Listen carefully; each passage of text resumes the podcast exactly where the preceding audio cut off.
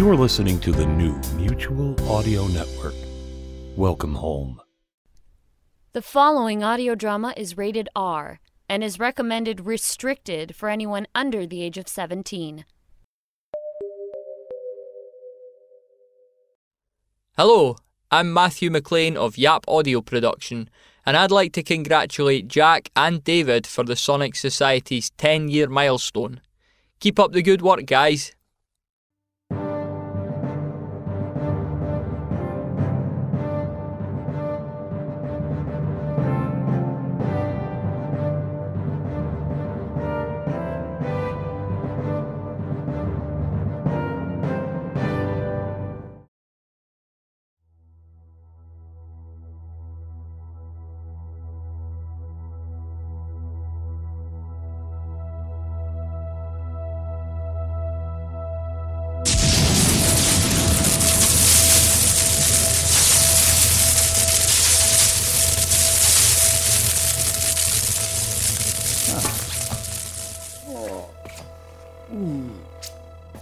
That was close.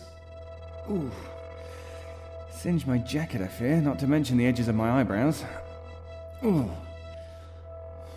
Thank goodness I was able to identify the wavelength of the beam and using my sonic screwdriver.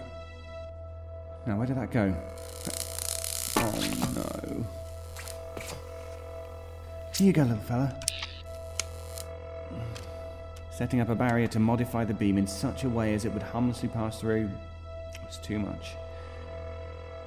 The sonic screwdriver is fried. Entirely. Feels like I've just lost an old friend.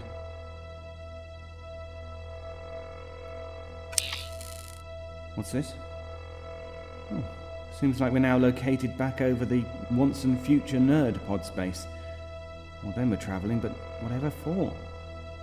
Hmm. According to the readouts, we're over parts 3 and 4.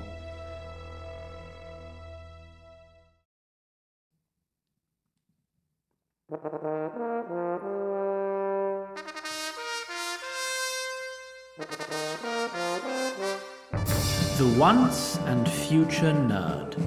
Book 1 Princes of Jordan. Chapter 2 Life in a Corner.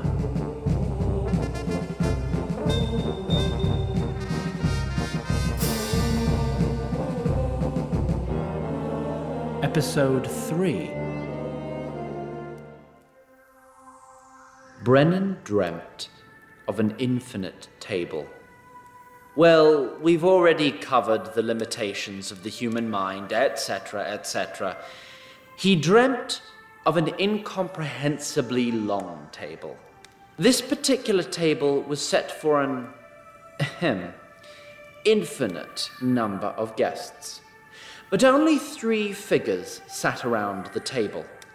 Brennan sat alone on one side. Across from him sat a young girl.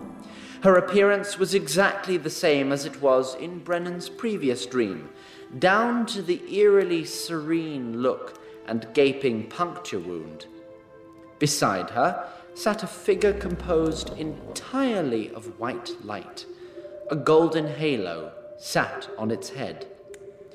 Between Brennan and the two figures sat a large, ornate silver platter, which one would expect to hold the main course of the banquet.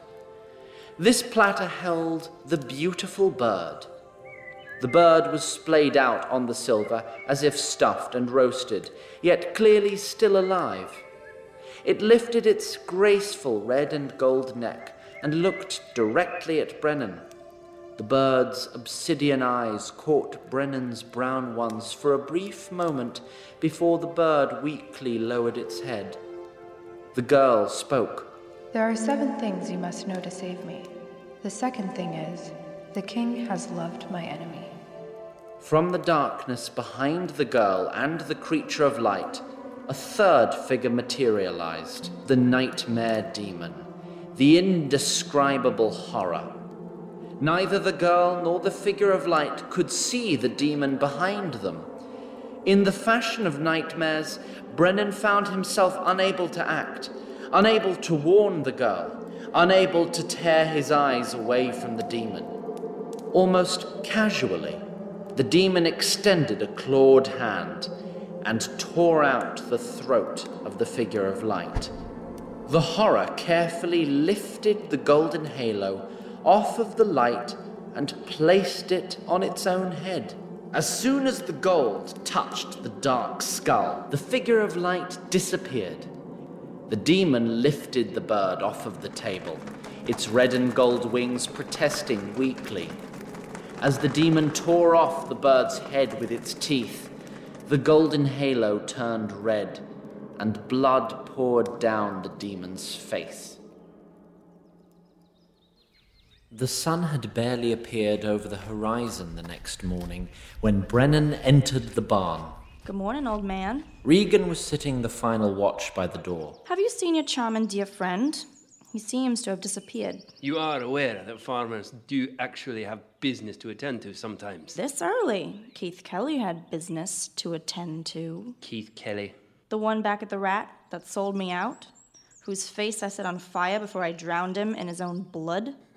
I've been killing men since before your mother was a coin in some street urchin's pocket. Captain Briarhelm served under me in four campaigns. Bet he did. You think you can frighten me with threats of violence? Or him? So, do you two still fuck? You impudent little horsewhelp. You know nothing. I don't care what you put your cock in, Brennan. I just rather know beforehand. Secrets and spurned lovers are a bad combination. Secrets and disrespectful children are even worse. Good luck training your fierce warriors up there. With that, Regan turned and left the barn. Brennan stood in silence for a moment, marinating in his anger. After a deep breath, he turned to the task at hand. Everyone up. Three minutes to get dressed and armed. Some twenty minutes later, the group stood in their best guess at a military formation in the field outside the barn. Their best guess was woefully inadequate. Billy was wearing an odd mix of his old football gear and his new mail, with the extra pieces in a heap at his feet. Jen's hair was dreadfully tangled in her new armor. Even Nelson's armor was disheveled, in that some buckles were belted to the third hole and some to the fourth. You should understand that had we been ambushed, you'd all be dead right now. It's my understanding that knights would usually have squires to help them put on armor. We don't.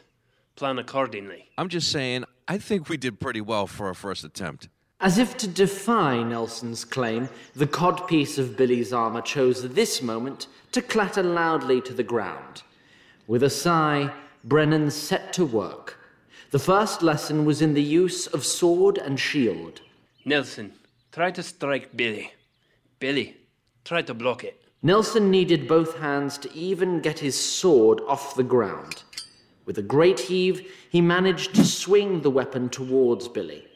The motion spun Nelson's entire body in a circle, and he nearly fell from the effort.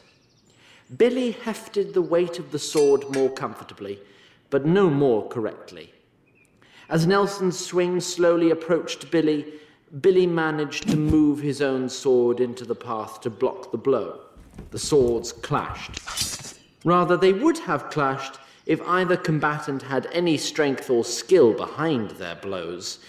Instead, the swords made rather dull thud. Wrong! How do you think they blunted those swords? Block with your shield. That's what it's for. If you absolutely must block with your sword, try to deflect the blow. Come, Billy. The old general made an exaggeratedly slow swing of his own sword directly at Billy's shield. Billy smiled at his perceived success. Better. Again. Brennan took another swing at Billy, and then another, and another. Billy's use of the shield was surprisingly not abysmal, until the weight of the metal and the shock of the blows began to drag on his shield arm. In a few seconds, he was struggling even to hold the shield, but Brennan would not relent. The old general continued to batter Billy's shield until he dropped it entirely. One sharp tap to the top of the helmet, and Billy was flat on his back on the ground, breathing heavily. I thought you said you were an athlete. Brennan quickly realized the futility of teaching the finer points of swordsmanship at this moment, and assigned them the task of working on their arm strength instead. Billy found a suitable beam inside the barn and set to repeatedly hefting his own weight against it in a tactic he called a pull up. Nelson and Jen were resting beside the barn when Nia approached. Are we going to learn any magic? The general wants you to learn some basic fighting skills quickly. You won't get far with magic in just a few days. Well, I don't exactly think we're cut out for broadswords. I don't know. I might be able to get it if I work out a little more. Let's face it, Jen. Neither of us is what you picture when you think famous swordsman.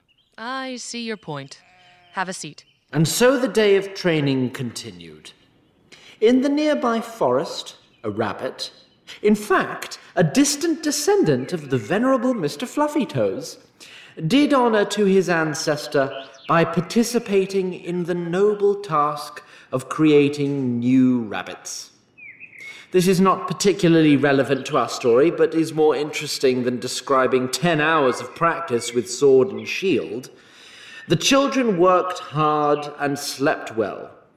The next morning, they reacted to Brennan's three minute wake up call in a mere eight minutes. Getting better. Today you might even have had time to beg for mercy before your enemy delivered his killing strike. Thus convened another rather boring day of training. Brennan continued to drill the children in basic sword work.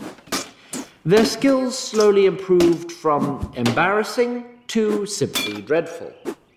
They earned a break for lunch, and then in the afternoon, Nia began to teach the children about her abilities. We are in Jordan, the physical world. Selberin is the spiritual world. Everything in the Yordic plane, the wind, the sea, the rocks, everything, has a counterpart in Selberin. Almost like a reflection. Each Yordic object is bound to the will of its Selberic counterpart.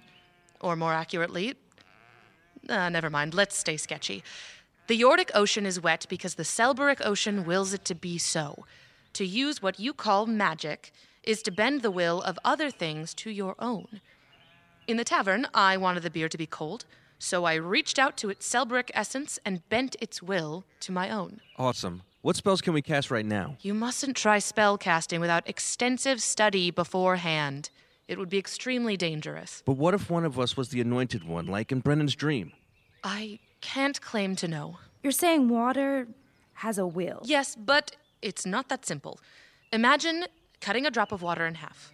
Imagine cutting the halves in half. Imagine cutting a drop of water into parts so small that smaller parts would not be water. Molecules. Osselets, they are called. Each oslet in a drop of water has a will. Together they comprise the will of the drop. And the wills of all the drops of water comprise the will of the sea. So what about those rabbits over there? Or or even a person? People are made of mol oslets. Can you force people to your will the way you force the beer? Living things certainly have a Selberic essence, but it seems their wills cannot be bent. The scholarship disagrees on why, though this is actually the subject of my research. Some have suggested that enough oslets bound together may form a sort of wall, greater than the sum of its parts. Scripture calls it the uncorruptible soul. Incredible. That's what I've been trying to tell you guys about the rich No, mythology. no, I, I mean that they've developed basic atomic theory and an emergent theory of consciousness. An emergency of what now? It's a footnote in the bio textbook. That evening, having been dismayed by what she saw earlier, Regan took her turn at instruction. She fought with her own sword, a modification of the moon crest style. The blade was thin and razor sharp on one edge. Billy actually managed to get his shield in the way of each strike. Not bad. You're bleeding, though. What? Where? Billy dropped his shield, using his now free arm to feel around for a cut. Regan took that opportunity to flick her blade almost too fast to see. A drop of blood welled up on Billy's left cheek. Your cheek. Regan called Nelson in for his first lesson just after dinner. Nelson returned with a cut on his left cheek, and also a peculiar stumble to his gait, a telltale sign of Regan's preferred fighting style. What happened to you? I was unscrupulously deceived. Your turn, girlie. Can you make me some ice, please? Of course, child. Jen only shook slightly as she went off into the woods with the armed woman. But when Regan began swinging her blade, Jen held her own with the shield. Not bad. You're bleeding, though. Nice try. Good girl. I thought you were smarter than you let on. Billy, put your clothes back on. Huh? As you might have guessed, Billy was nowhere to be seen. Instead, Regan grabbed Jen's hair, pulled her close, and nicked her left cheek with the tip of her blade. More free advice. Lose the hair. And your little gamecock. One of them will get you killed. At the end of the fourth day of training, Billy's skills had progressed enough so that he could nearly keep pace with Brennan's drills. Block, bash, strike, recover. Block, bash, strike, recover. Eventually, however, he still flagged. At the end of one particular drill, as Billy's shield arm slowed, Brennan changed the pattern slightly by throwing a mailed fist directly at Billy's face. The punch stopped a mere whisper's length away from Billy's still quite broken nose. There's skill to armed combat. Form matters, but at the end of the day, you're still just breaking a man's body until he's dead. Never forget that, lad. Meanwhile, Jen and Nelson had resumed their instruction with Nia. So, how do you bend the wills of other things? You must commune with Selberin. Some, like myself, find this easier with the aid of a holy object. She held aloft her staff. Others may use song. Summoners employ a familiar from Selberin. Okay, but none Wait, of this. you're telling me I'm not only in a place where I can become an actual wizard, but I can do it by communing with demons and spirits and shit? Demons. Something about the word demon nagged at Jen's memory. It somehow related to a nearly forgotten lecture from Valley Central High School. Summoning is not to be undertaken lightly. There are dark and chaotic forces in Selberin as well as benevolent ones. Summoners train for years before their first conjuration to make sure they only contact the forces they want. As Nelson became enraptured by the talk of spirits, Jen recalled something about a philosopher named Maxwell. And there are some summoners who intentionally contact the forces of destruction. She focused intently on a patch of dry grass. I say truly, they lose their souls in the process. What about incantations? Some mages find them useful for focusing their minds. Through her concentration, Jen thought she could detect a tiny wisp of smoke rising from the dry foliage. Nelson, are you still up the teacher's ass? Jen's concentration was immediately broken, and the wisp of smoke, if indeed it existed, was gone. What are you doing over here, Jenny? She's telling us about emergent theories of consciousness. Huh? Uh, something, something I saw in CSI. Oh, yeah. That show's gay. Later that evening, Jen and Billy had once again retreated to the privacy of the hayloft. Billy was vigorously applying saliva to Jen's face. Jen's facial expression indicated her mind was elsewhere.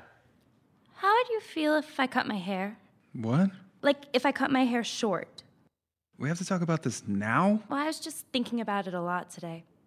Billy, for once, sensed that there was no recovering the amorous mood. Frustrated, he disentangled himself from Jen.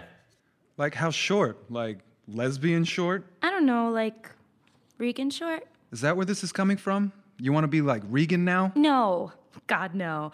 I don't want to be like her, but she knows how to survive around here. Maybe short hair is smart. I'm scared, Billy. I don't make you feel safe? No, I didn't mean anything about. Fine. Cut your hair then. What? Cut it. I need some fresh air. Jen turned and stormed down the ladder, as much as one can storm down a ladder. Alone, she paced under the moon and stars. She paced and paced, and the full moon climbed from the horizon up to its apex. Finally, she stopped pacing. Jen grabbed her hair in a fist and pulled it in front of her face. She stared at her beautiful locks for a long moment. With a sigh, she drew the knife from the hilt at her waist and brought the blade up to the base of her ponytail. She was just about to chop it all off when a dirty hand grabbed her wrist. A second hand roughly covered Jen's mouth, preventing her from screaming. With frightening skill, the one hand twisted Jen's wrist until her grip on the knife loosened. The hand then grabbed the knife and placed it firmly at Jen's throat. A stranger's voice hissed at her. Hello, lovely. For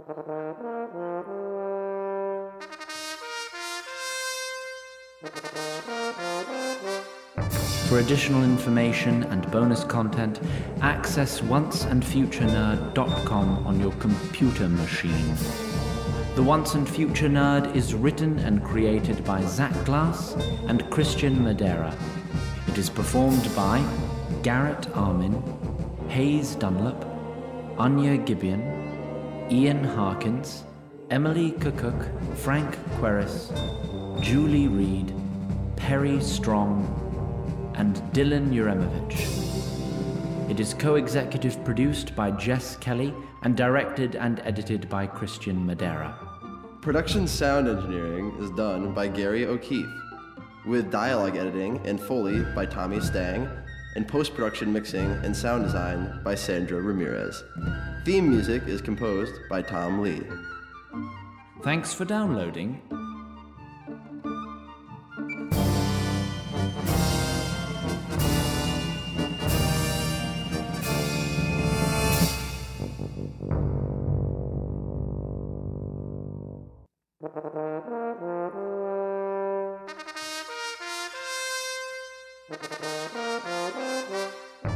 The Once and Future Nerd. Book 1 Princes of Jordan. Chapter 2 Life in a Corner.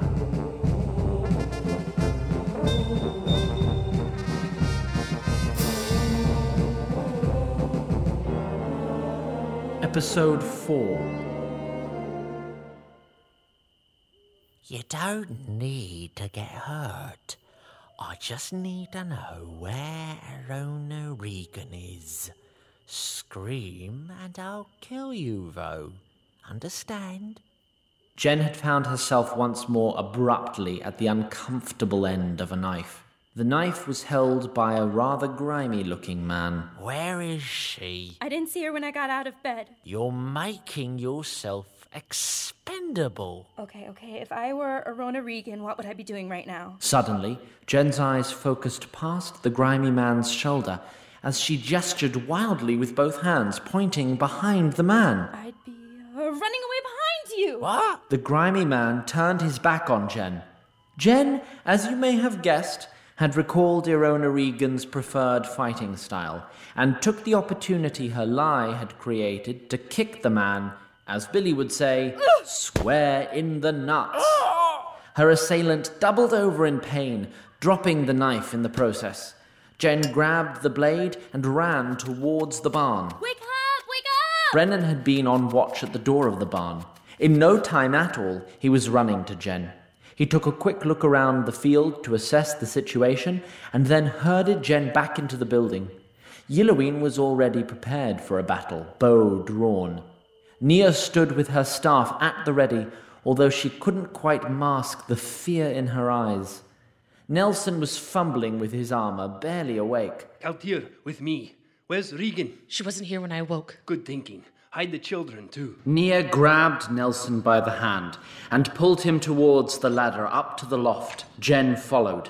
Halfway up the ladder, they ran into Billy, who was climbing down with most of his armor surprisingly put on correctly. Where are you going? I heard Jen yell. Get over there. Stay low. Stay quiet. What? We've been training to fight. For a week, they've trained their whole lives. Now hide. Brennan and Yelloween ran out of the barn. They ran directly into a semicircle of men who had been watching the entrance to the barn with their own weapons raised. This don't have to be a bloodbath. Just tell us where Arona Regan is. I wish we knew. Well, you're gonna help us look, or we're gonna kill you all. All the armed men wore a blue bandana around their left arms, indicating their affiliation to the same mercenary company. You sewer trash. Have you any idea whom you're threatening? Don't really give a sword. The men all snickered at this, as though it were a clever joke. Nia and the children found a small window that looked out over the barn entrance. From this vantage, they could see the excitement outside and just barely hear the conversation. This is bullshit. Oh, you serve the High King, do you? Why didn't you say so? People keep trying to kill us, and we gotta be pussies about it? Be quiet. We can't kill you then.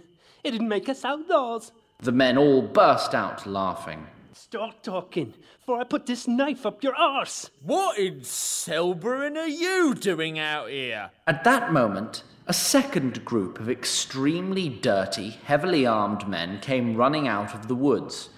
These men all had red bandanas around their right arms. Rickard? Anders? Is that you? I suppose we's out here for the same thing. Not every day someone tells you where to find the thief queen of Armstrongard. At this, Brennan paid careful attention. I thought I was the only one crazy enough to believe that old buggering papa, though. In the part of a man's mind that makes horrible truths unavoidable once made plain, Brennan immediately realized to whom this comment referred. How do you suppose we resolve this? I think that's obvious. We was here first. No, you wasn't. We was waiting in them woods all day to ambush her. You just come running out first. Well, we ain't going anywhere. Yelloween swung his bow back and forth between the leaders of the two groups, unsure of which was the more urgent target. Neither are we. Which means we can either cut each other to pieces and wait for Arona Regan to finish us off, or we can split the bounty. Uh, be honest, 15 men against Arona Regan's a gamble anyway. Mm, all right, you sneaky bastard.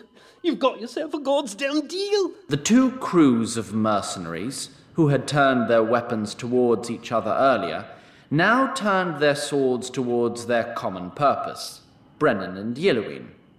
Thirty men now stood against the old soldier and the young elf. You finish off these two. I'll try around back, and we'll sort out the money later. Sounds like a night at your mom's house. That quip, of course, came from the infinitely clever mind of Billy. He had been listening to the whole conversation from above and decided to ignore Nia's warnings. The sellsword's response, however, was entirely unexpected. you backstabbing sod! I told you my family history in confidence. I never told no one. You lie! How dare you? It's not my fault your mum would drop her breeches for a half piece. How's about we bring up your drunkard of a father? Don't you dare! Can't say I blame him. I'd drink myself stupid too if I'd stuck my cock in your sow of a mum and all I had to show for it was you. I'll wear your eggs for a necklace, you shit! All of a sudden, the two mercenary captains were fighting each other, their swords clashing loudly. The rest of each company followed suit, and within moments, an all out brawl between the Red Arms and the Blue Arms had commenced. Brennan and Yelloween stood not two feet away, utterly forgotten by the mercenaries. I need to see to the children. Can you clean up what's left here? Should not be a problem. Brennan went into the barn and found the rest of the party in the loft. What the fuck's going on out there? Nia, that was quick thinking with Regan. But I need to know where she is now. Quick thinking. Saying you hadn't seen her. I haven't seen her. Any of you? Brennan had another moment of horrible realization and rushed back down the ladder. Outside, Yelloween watched with the expression of a fanatic at a sporting event. The two mercenary leaders locked in single combat, the corpses of their followers strewn at their feet. The red armband saw an opening and pushed forward, only to slip on a pile of gore from one of his fallen comrades. Blue armband did not waste his opportunity, smashing his mace into his opponent's face. Red armband crumpled, and blue armband raised his hands in celebration. His celebration was rather short lived, though, as an arrow pierced his left eye. For good measure, Yelloween put another into red armband as well. Brennan sprinted past. Brennan found Bowen Briarhelm sitting alone at the head of his table, lit only by moonlight. Empty bottles were strewn around the former soldier. Now we're square. Those men could have killed any of my charges, even the innocent ones. And you killed me the second you brought her here. I asked you, Brennan, I asked you if she was trouble. I came the closest I'll ever come to begging. And you lied. I could have protected you if you hadn't betrayed us. From some snot nosed bounty killers, sure. What about the bankers? I offered you money. I'll just be like damned for I take a coin of your fucking allowance from Gunther. Then that's your pride, damn you. I'm not innocent, but don't dare lay this all at my feet. You've some nerve to talk to me about pride, you son of a whore. After all your talk about what's expected of a man. Honour isn't it the same as pride? No, pride's when you refuse to break the rules you set for yourself. Honour's when you let everyone else set the rules for you. Honour is all we have when men cannot be trusted to set rules for themselves. Ah, it's so easy for you, isn't it? So easy when you can hide what you want behind honourable things. It's never been easy. That's why they call it honour. Was it easy to ruin me with a lie? Was it easy for you to betray us? You first. My hands were tied, Bowen. My orders. God damn you, you're lying again.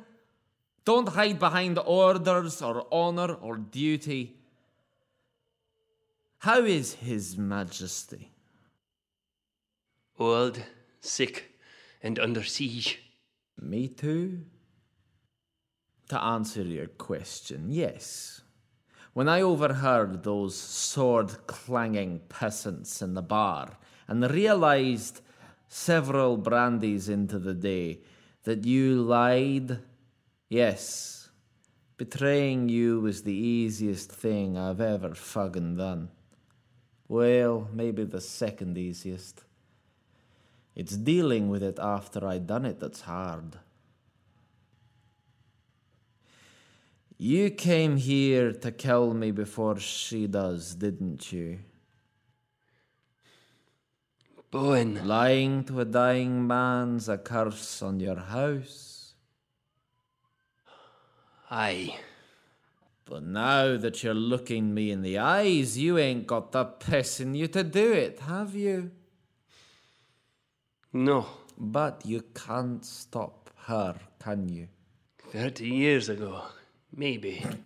If what I've heard about her is true, you let a mad bitch off the chain. I don't think she's mad. I think she spent her whole life trapped in a corner. Haven't we all? Then Bowen Briarhelm let out a soft groan.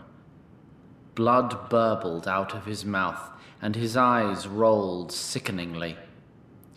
Regan twisted her sword between Briarhelm's neck and shoulder, and then yanked it free.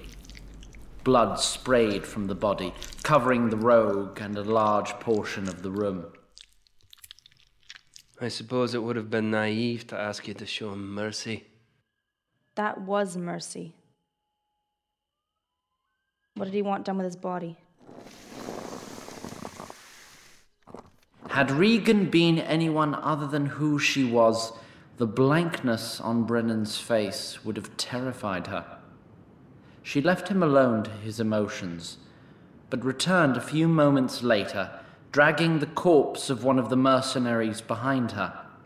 This mercenary, notably, was built similarly to the late Bowen Briarhelm. Moreover, he had had his face mutilated beyond recognition. You're gonna help me get this guy into your friend's clothes. Then you can do whatever you want with his body. But make damn sure you bury him deep enough that no one will find him. And Brennan? Now we're square.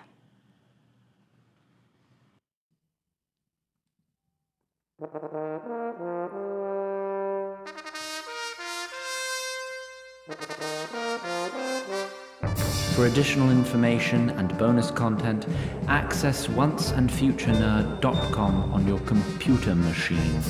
New episodes are released every other Sunday.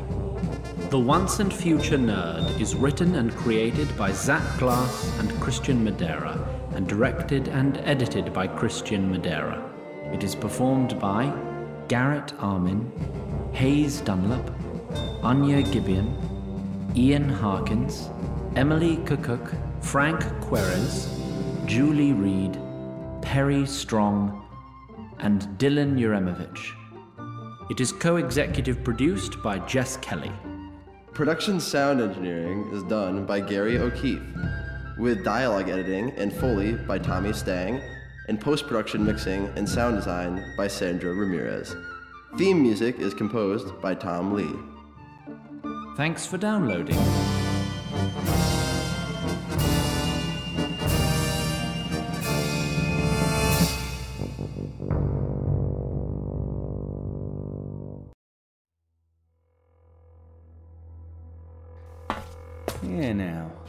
Seam seems to be a little out of place.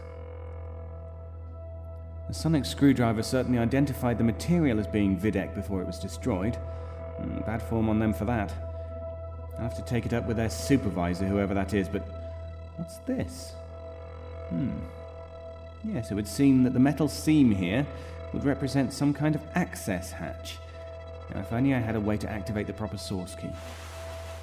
Uh, yo yo. Mm, Gary Babies. No, that's far too cliched. Uh, ah, yes, of course. I'd forgotten I'd grabbed my psychic paper after the last trip. Here it is. And if my calculations are correct. Hmm, right on schedule. Well, let's see where this takes us, shall we?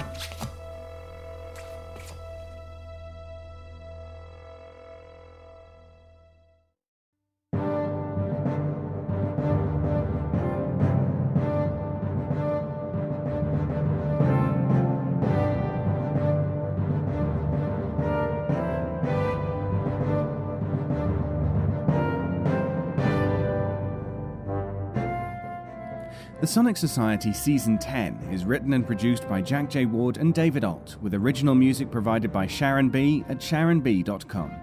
All features, interviews, and audio drama shorts are owned completely by their originators and provided to the Sonic Society through Creative Commons licensing. The Sonic Society itself originates from Halifax, Nova Scotia, Canada.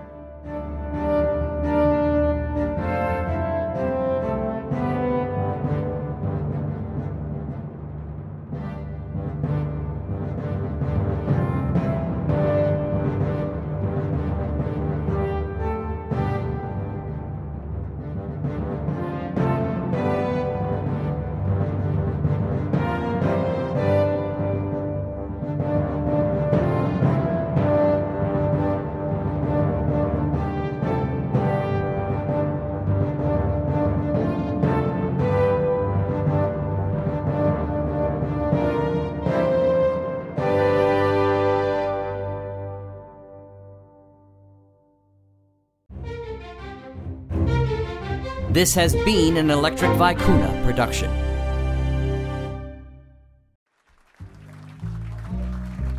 Hi, this is Pete Lutz, the director and producer of Pulp-Pourri Theater. Watch for our monthly podcast of all new audio dramas adapted from or written as an homage to vintage pulp fiction stories. Like us on Facebook to receive updates 63 Audio by Pete Lutz, and our website 63audio.f6.3studio.com.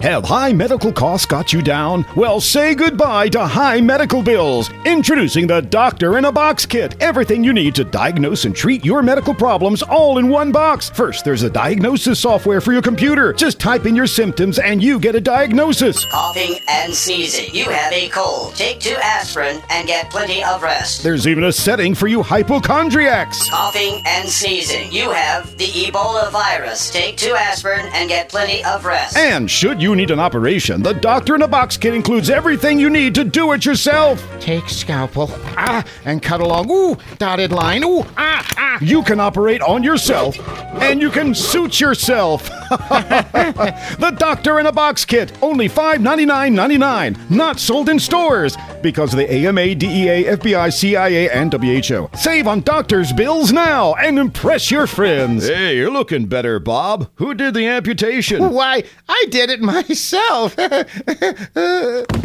Doctor in a box. Bob? Now there is a doctor in the house. Oh, Bob.